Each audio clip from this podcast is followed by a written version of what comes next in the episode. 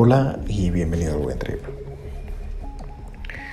Así como los amores terminan, los poliamores también. Y yo quiero hablar de rupturas poliamorosas porque las he vivido y son complejas porque a diferencia de las relaciones de dos, cuando un vínculo de varios, tres, cuatro, cinco se separa, la manera en la que se separa puede generar múltiples configuraciones. Y, esto puede dar por resultado que tres terminen juntos, que dos terminen juntos, que uno termine solo. Este proceso es angustiante porque la reorganización del ser atiende también a cómo el vínculo entre otros se construye y se desmorona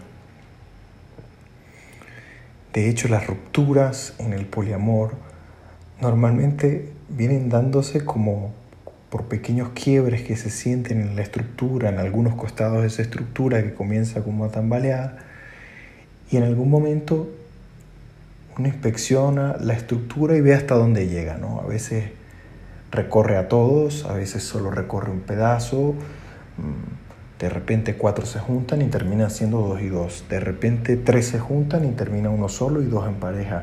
De repente ninguno se soporta y todos se alejan. Y este redefinir la manera incluso en la que se termina es un reto muy propio del poliamor que me parece muy interesante. Más interesante aún cuando estos asuntos se van dando, cuando los quiebres se van dando, la la humanidad de todos los componentes del poliamor para poderse apoyar, porque es curioso que solemos pensar en las rupturas como dos que se alejan y de cierta forma quedan aislados. Cuando hay un poliamor a veces uno sufre y hay otro que calma. Queda alguien para calmar. Es también especialmente duro, es rudo ver, por ejemplo, a uno de tus amantes, a alguno de tus amores sufrir por otro amor.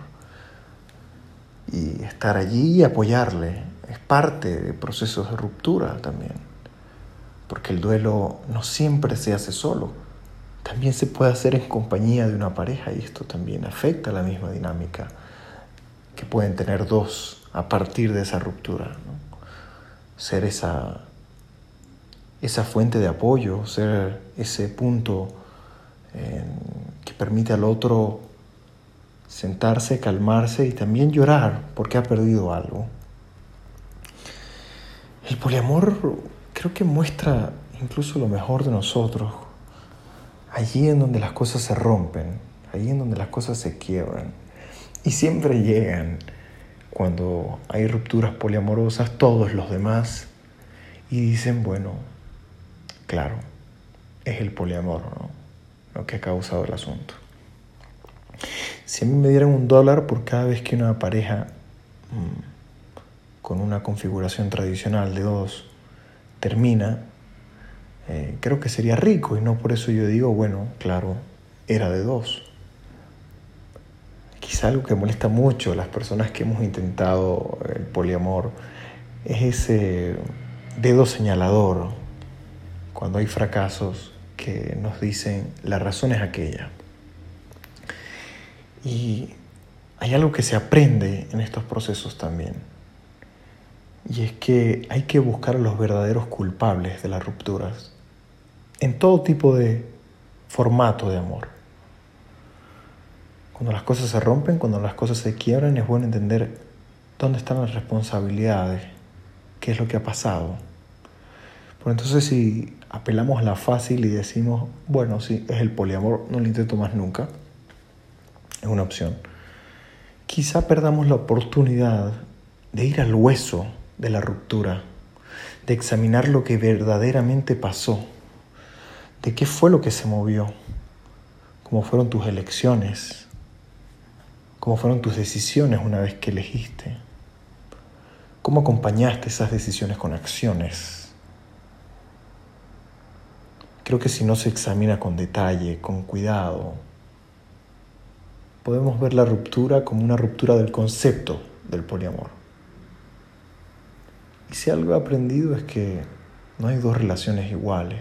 Uno repite e intenta repetir lo mismo constantemente.